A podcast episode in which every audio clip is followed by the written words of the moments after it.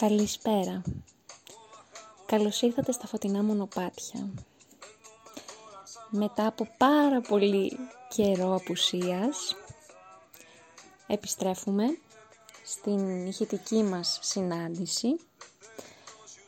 Στο τελευταίο επεισόδιο της φετινής χρονιάς, ευελπιστώ του χρόνου να είμαι πιο πιστή στο ραντεβού μου και κάθε μήνα να μ, ανταλλάσσουμε και να μ, έτσι θέτουμε διάφορα ζητήματα. Ευελπιστώ λοιπόν του χρόνου να έχουμε καταφέρει να ξεπεράσουμε έτσι τις δύσκολες καταστάσεις και ε, να επανέλθουμε από την καινούρια χρονιά, από τον Σεπτέμβριο και μετά, με καινούρια έτσι επεισόδια. Λοιπόν, η αλήθεια είναι ότι το διάστημα αυτό της ε, απουσίας αφιλόταν κυρίως στην έλλειψη έμπνευσης ε, και φυσικά κάποιων υποχρεώσεων που δεν μου ήταν πάρα πολύ εύκολο να κάνω κάποια επεισόδια. Μετά λοιπόν από πάρα πολύ σκέψη και επειδή ήθελα να κλείσουμε για φέτος με κάτι το οποίο να είναι συνάμα ευχάριστο αλλά να θέσει και ένα προβληματισμό, αποφάσισα λοιπόν να θίξουμε το κομμάτι της φιλίας. Ε, ένα θέμα το οποίο νομίζω ότι πολλές φορές το θεωρούμε δεδομένο, ε, το βλέπουμε ας πούμε με μια πολύ επιφανειακή ματιά. Και θα ήθελα λοιπόν να θέσω αρχικά ένα ερώτημα. Τι είναι για εσάς η φιλία; Έχετε κάποια κριτήρια τα οποία ας πούμε θα σας οθήσουν στο να επιλέξετε έναν φίλο ή μια φίλη; Αν ρωτάτε εμένα, η αλήθεια είναι ότι δεν είναι ακριβώς κριτήρια. Γιατί δεν θέλω να βάζω βέβαια και το χαρακτηρισμό κριτήρια, αλλά είναι κάποια πραγματάκια τα οποία θεωρώ ότι είναι καλό να υπάρχουν σε έναν άνθρωπο που υποτίθεται, υποτίθεται, μέσα αγωγικά υποτίθεται, που θα μπορούσε να είναι ας πούμε ένας πολύ καλός μου έτσι φίλος, ανέκαθεν αναζητούσα γύρω μου ανθρώπους ε, που να είναι ειλικρινείς πάνω απ' όλα, γιατί η ειλικρίνεια είναι αυτή η οποία θεωρώ ότι πολλές φορές δυστυχώς διαλύει κάποιες φιλίες. Όταν εννοώ ειλικρίνεια, ε, πολλές φορές ιδίως θα μιλήσω καθαρά στις γυναικείες φιλίες, γιατί δεν μπορώ να ξέρω τι γίνεται στις αντρικές τόσο παρέες, αν και ελάχιστα πράγματα γνωρίζω από συζητήσεις, από απόψεις που ανταλλάσσονται. Η αλήθεια είναι ότι στις γυναικείες παρέες η ειλικρίνεια σε ένα μεγάλο ποσοστό εκλείπει. Και αυτό είναι που με λυπεί. Γιατί σκέφτομαι ότι είναι πάρα πολύ όμορφο να λέμε την αλήθεια στον άνθρωπο που έχουμε επιλέξει δίπλα μας. Γιατί για μένα είναι καλό να επιλέγουμε τους φίλους μας και όχι να μας επιλέγουν. Αυτό αν θέλετε είναι το μέσα σε εισαγωγικά το κριτήριο. Να επιλέγω εγώ τον άνθρωπο που θα θέλω δίπλα μου. Ε, οπότε λοιπόν η ειλικρίνεια νομίζω ότι όπως σας είπα είναι αυτό που διάβασα σε ένα πολύ όμορφο βιβλίο ότι τσακίζει τις φιλίες και ειδικά σε αυτές τις περιόδους που δυστυχώς οτιδήποτε κύβδηλο μας ελκύει και κοιτάζουμε πάρα πολύ κάποια πράγματα με, με μια έτσι επιφανειακή ματιά που αυτό είναι που καθορίζει φυσικά και τις επιλογές μας. Η αλήθεια είναι ότι η καραντίνα δεν μας βοήθησε πάρα πολύ σε αυτό. Οι κοινωνικές επαφές όχι απλά μειώθηκαν. Ε, αναρωτιέμαι και κάποια στιγμή θα ήθελα να κάνω έτσι μία άτυπη έρευνα, θα μπορούσα να πω, ε, πόσοι άνθρωποι, ας πούμε, πέρα από τους ε, συντρόφους ή συντρόφους, ας πούμε, μπορεί να ε, ήρθαν ε, σε μια ρήξη ε, ή ακόμα και να χώρισαν, πόσες φιλίες μπορεί να διαλύθηκαν. Γιατί, ξέρετε κάτι, συνήθως έχουμε μία τάση να επιλέγουμε τους πάντες, να, με να ονομάζουμε τους πάντες φίλους. Ε, νομίζω ότι πραγματικά όσο κι αν ε, τετριμένο ακούγεται, η λέξη φιλία είναι κάτι ιερό. Και για μένα οι φίλοι σπανίζουν. Ε, ούτε τα χρόνια μετράνε. Ένας καλός φίλος στα δικά μου μάτια δεν είναι αυτός ο οποίος θα σου συμπαρασταθεί στα δύσκολα. Στα δύσκολα όλοι κάνουμε το γιατρό, τον ψυχολόγο, το σύμβουλο. Στα εύκολα. Στα εύκολα θα αποδειχθεί ποιος άνθρωπος ουσιαστικά μας αγαπά. Ποιος άνθρωπος θα στηρίξει μια καλή μας στιγμή με το να περάσουμε στο πανεπιστήμιο, με το να βρούμε μια καλή δουλειά, με το να έχουμε έναν σύντροφο. Γενικότερα, σε όμορφες καταστάσεις θα είναι εκεί. Άρα λοιπόν, πέρα από την ειλικρίνεια για μένα και την αλήθεια, είναι πολύ βασικό ο άνθρωπος που έχω επιλέξει να χαίρεται με τη χαρά μου. Ξέρετε, ακούγεται πάρα πολύ απλό, αλλά δεν είναι.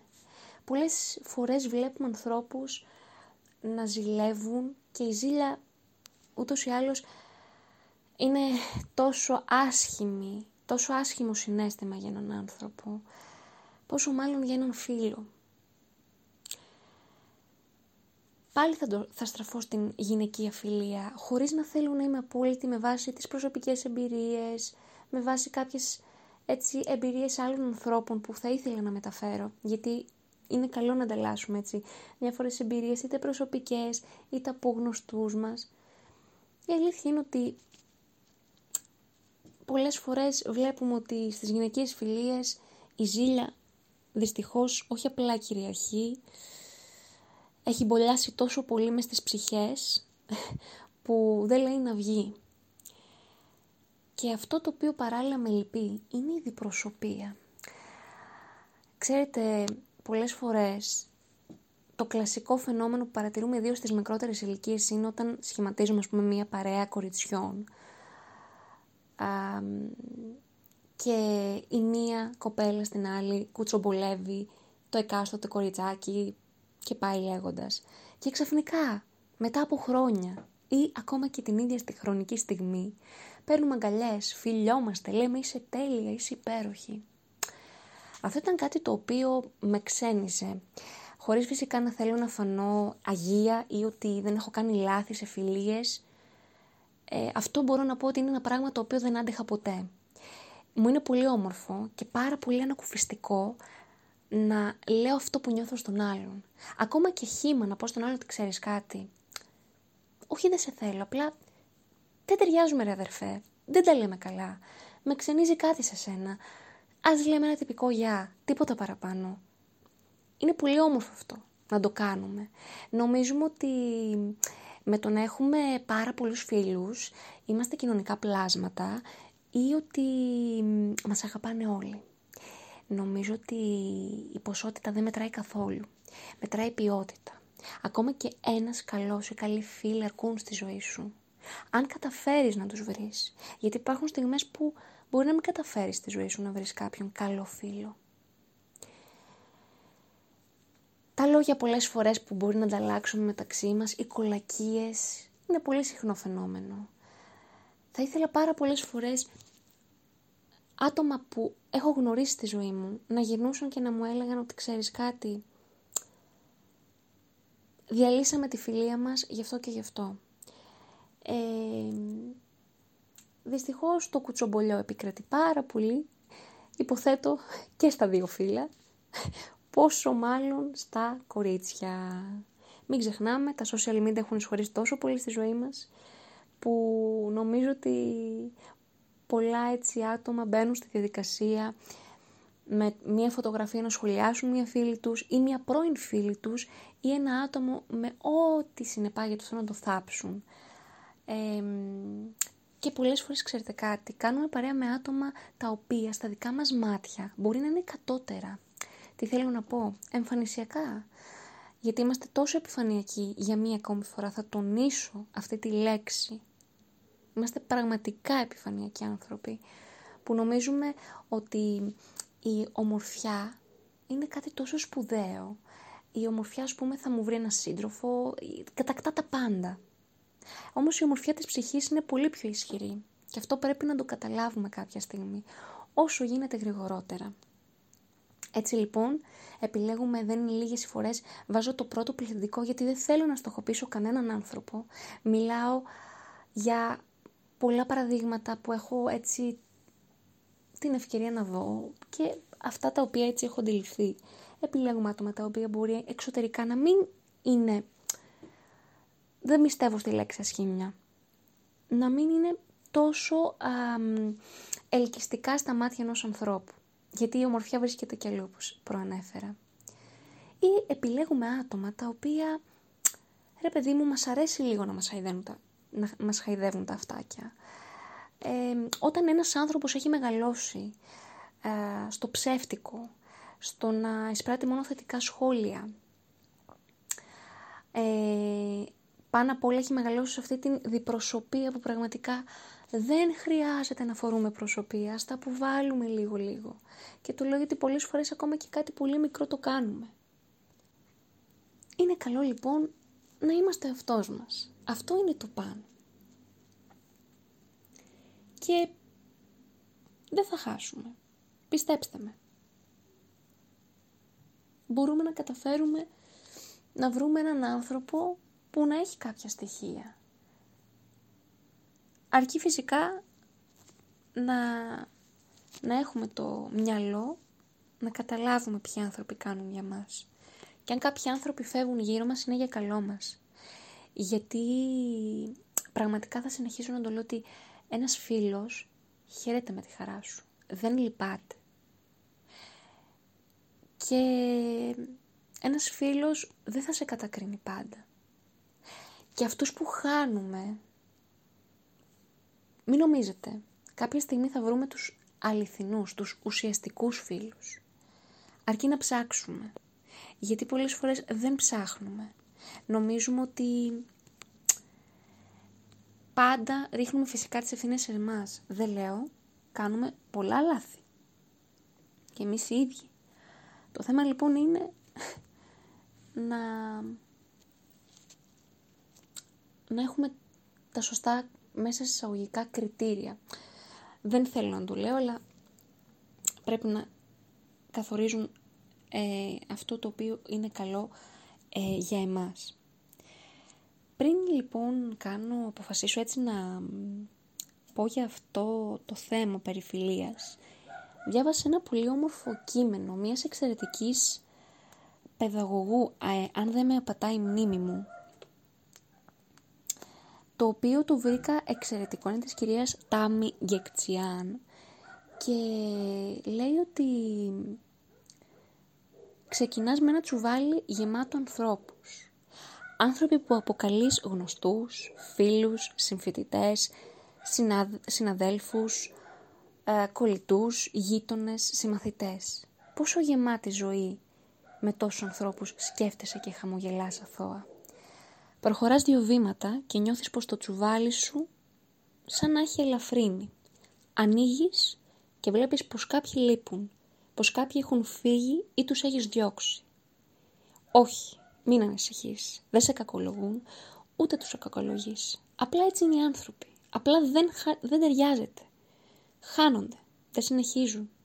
Κλείνεις το τσουβάλι ανέκφραστα. Έχεις τόσους πολλούς που δεν σε νοιάζει. Προχωράς άλλα τρία βήματα. Κοντοστέκεσαι. Σαν έχει ελαφρύνει και άλλο το άτιμο. Το ανοίγεις και τι να δεις. Ούτε η μισή. Μα σαν να προσθέθηκαν και κάποιοι άλλοι λίγοι. Όχι πολύ. Τι να συνέβη. Εσύ θα έπαιρνες όρκο ότι κάποιοι δεν ήταν μέσα και κάποιοι άλλοι δεν θα έμπαιναν ποτέ. Κλείνει συλλογισμένο στο τσουβάλι και προχωράς άλλα τέσσερα βήματα. Μα το τσουβάλι το νιώθεις πιο ελαφρύ από ποτέ. Επικίνδυνα ελαφρύ, θα έλεγε κανείς. Σταματάς να δεις μήπως τρύπησε το τσουβάλι και άδειασε μονομιάς. Αλλά μια χαρά το βλέπεις. Ξεμπλέκεις τα δεμένα κορδόνια του και κοιτάς μέσα. Και σκέφτεσαι τι έχει γίνει, πού εξαφανίστηκαν όλοι. Ψάχνεις εδώ, ψάχνεις εκεί. Λίγα άτομα βλέπεις. Προχωράς άλλο ένα βήμα μικρό, όχι μεγάλο, και πλέον είσαι σίγουρος ότι το τσουβάλι έχει τρυπήσει. Το κοιτάς από κάτω και όντως είναι τρίπιο. Λες μέχρι τότε πού έχουν πάει όλοι. Τους κοιτάζεις αυτούς τους λίγους ανθρώπους και τους αναγνωρίζεις. Είναι αυτοί που και η απουσία τους για καμιά φορά ήταν ορατή μόνο στο μάτι. Γιατί ήξερες πως είναι κάπου στο εκεί. Είναι αυτοί που και στο δικό τους τρίπιο τσουβάλι της φιλίας είσαι αυτός που γατζώθηκε, που δεν παρετήθηκε. Μπαλώνεις χαρούμενος στο τσουβάλι. Το ρίχνεις στις πλάτες και το προσέχεις σαν τα μάτια σου. Δεν φοβάσαι πια μήπως αδειάσει. Αλλά μήπως και γεμίσει, γιατί επιτέλους νιώθεις πιο γεμάτος από ποτέ. Κι αν σου πούν πως θες εσύ που τους έβαλες όλους το ίδιο τσουβάλι, να τους πεις πως το τσουβάλι της φιλίας χωράει πολλούς, μας στο τέλος κρατάει λίγους. Νομίζω ότι τα λόγια περιτεύουν. Τα είπε όλα η συγκεκριμένη παιδαγωγός. Το βρήκα εξαιρετικό και έτσι μου άρεσε και ήθελα πάρα πολύ να... να το μοιραστώ μαζί σας. Και σε αυτό το σημείο λοιπόν θα ήθελα να σας διαβάσω ένα ποίημα του Χόρχε Λουίς Μπόρχες σχετικά με τη φιλία. Δεν μπορώ να σου δώσω λύσεις για όλα τα προβλήματα της ζωής σου, ούτε έχω απαντήσεις για τις αμφιβολίες και τους φόβους σου. Όμως μπορώ να σε ακούσω και να τα μοιραστώ μαζί σου. Δεν μπορώ να αλλάξω το παρελθόν ή το μέλλον σου, όμως όταν με χρειάζεσαι θα είμαι εκεί μαζί σου. Δεν μπορώ να αποτρέψω τα παραπατήματά σου. Μόνο μπορώ να σου προσφέρω το χέρι μου, να κρατηθείς και να μην πέσεις. Οι χαρές σου, οι θρίαμβοι και επιτυχίες σου δεν είναι δικές μου, όμως ειλικρινά απολαμβάνω να σε βλέπω ευτυχισμένο. Δεν μπορώ να περιορίσω μέσα σε όρια αυτά που πρέπει να πραγματοποιήσεις. Όμως θα σου προσφέρω τον ελεύθερο χώρο που χρειάζεσαι για να μεγαλουργήσεις. Δεν μπορώ να αποτρέψω τις οδύνες σου όταν κάποιες θελήψεις σου σκίζουν την καρδιά. Όμως μπορώ να κλάψω μαζί σου και να μαζέψω τα κομμάτια της για να τη φτιάξουμε ξανά πιο δυνατή. Δεν μπορώ να σου πω ποιος είσαι, ούτε ποιος πρέπει να γίνεις. Μόνο μπορώ να σε αγαπώ όπως είσαι και να είμαι φίλος σου. Αυτές τις ημέρες σκεφτόμουν τους φίλους μου και τις φίλες μου. Δεν ήσουν πάνω ή κάτω στη μέση. Δεν ήσουν πρώτος ούτε τελευταίο στη λίστα. Δεν ήσουν το νούμερο ένα ούτε το τελευταίο. Να κοιμάσαι ευτυχισμένος, να εκπέμπεις αγάπη, να ξέρεις ότι εδώ είμαστε περαστικοί Ας βελτιώσουμε τις σχέσεις με τους άλλους. Να αρπάζουμε τις ευκαιρίες. Να ακούμε την καρδιά μας. Να εκτιμούμε τη ζωή. Πάντως δεν έχω την αξίωση να είμαι ο πρώτος, ο δεύτερος ή ο τρίτος στη λίστα σου. Μου αρκεί που με θέλεις για φίλο. Ευχαριστώ που είμαι. Επίσης ένα πολύ όμορφο ποίημα το οποίο όπως σας είπα ε, αποτυπώνει με ένα το δικό του τρόπο τη φιλία. Πολλές φορές νομίζω ότι αυτό που λείπει στις φιλίες είναι ότι δεν είμαστε ακουστικοί άνθρωποι.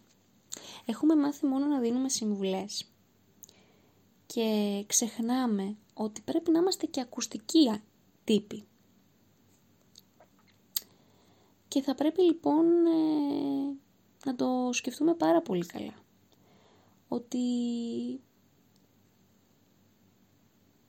πρέπει λίγο να έχουμε αυτή την ενσυναίσθηση, την τόσο όμορφη ε, λέξη και να μην ξεχνάμε ότι δεν χρειάζεται πάντα να έχουμε μία άποψη για όλα. Γιατί πολλές φορές επηρεάζουμε και τους γύρω μας. Λοιπόν, σε αυτό το σημείο νομίζω ότι αρκετά φιλιάρισα και θα ήταν καλό να σας αφήσω για φέτος να έχετε ένα όμορφο καλοκαίρι όπου και αν βρίσκεστε. Ξέρω ότι το καλοκαίρι δεν είναι ίδιο για όλους. Για άλλους ανθρώπους δεν σημαίνει καλοκαίρι διακοπές σε ένα νησί, σε, στη θάλασσα με πολλά μπάνια, πολλά παγωτά, φαγητό, παρέες, συντρόφους, συζύγους, παιδιά. Γιατί κάποιοι άνθρωποι μένουν πίσω. Είτε γιατί δεν μπορούν να τα απεξέλθουν, είτε γιατί οι δουλειές τους δεν τους το επιτρέπουν. Αλλά ξέρετε κάτι, όλοι έστω και νοερά μπορούμε να ταξιδέψουμε και οι διακοπές πάντα μπορούν να είναι μέσα μας. Και αυτό που για μένα είναι πολύ σημαντικό είναι πραγματικά φέτος να κάνουμε ουσιαστικές διακοπές. Να διακόψουμε για λίγο το χρόνο, να ξεχάσουμε για λίγο αυτό τον κορονοϊό που μας έχει τρελάνει και να ζήσουμε το τώρα. Ας αφήσουμε το Σεπτέμβρη, ας αφήσουμε ό,τι γίνεται γύρω μας για λίγο. Φυσικά και να ενδιαφερόμαστε για τους γύρω μας, για την υγεία μας, για όλα. Δεν βλάπτει όμως να ξεχάσουμε λίγο την καθημερινότητά μας. Να γίνουμε όλοι και όλες παιδιά. Να ξεχυθούμε όσοι έχουμε τη δυνατότητα σε νησιά, σε παραθαλάσσια μέρη, σε θάλασσες και πάντα οι διακοπές είναι όμορφες όταν και εμείς είμαστε καλά. Να προσέχετε τους εαυτούς σας και να θυμάστε ότι ό,τι και αν συμβαίνει γύρω μας είναι και καλό μας. Να αγαπάτε τους ανθρώπους σας, τον εαυτό σας και αυτό το καλοκαίρι να είναι ένα καλοκαίρι που για τελευταία φορά θα πρέπει να συμβαστούμε με κάποια μέτρα. Σας εύχομαι λοιπόν καλή συνέχεια, καλό καλό καλοκαίρι και θα κλείσω με ένα αγαπημένο μου τραγούδι από τους Πόλκαρ σε ένα πολύ όμορφο και αγαπημένο νησί. Γεια σας! Ραντεβού το Σεπτέμβρη. Στην Ικαριά σε γνώρισα κάτω στο καρκίναγρι Εκεί με κοίταξε σκληρά και είπα πάμε πάλι Θέλω μοναχά να σου πω πως έχω αρρώστηση Δεν έπρεπε τα μάτια σου να είχα συναντήσει Ό,τι και να κάνω. Πάντα θα φταίω εγώ Που πίστεψα στα λόγια σου ακαρδοξωτικό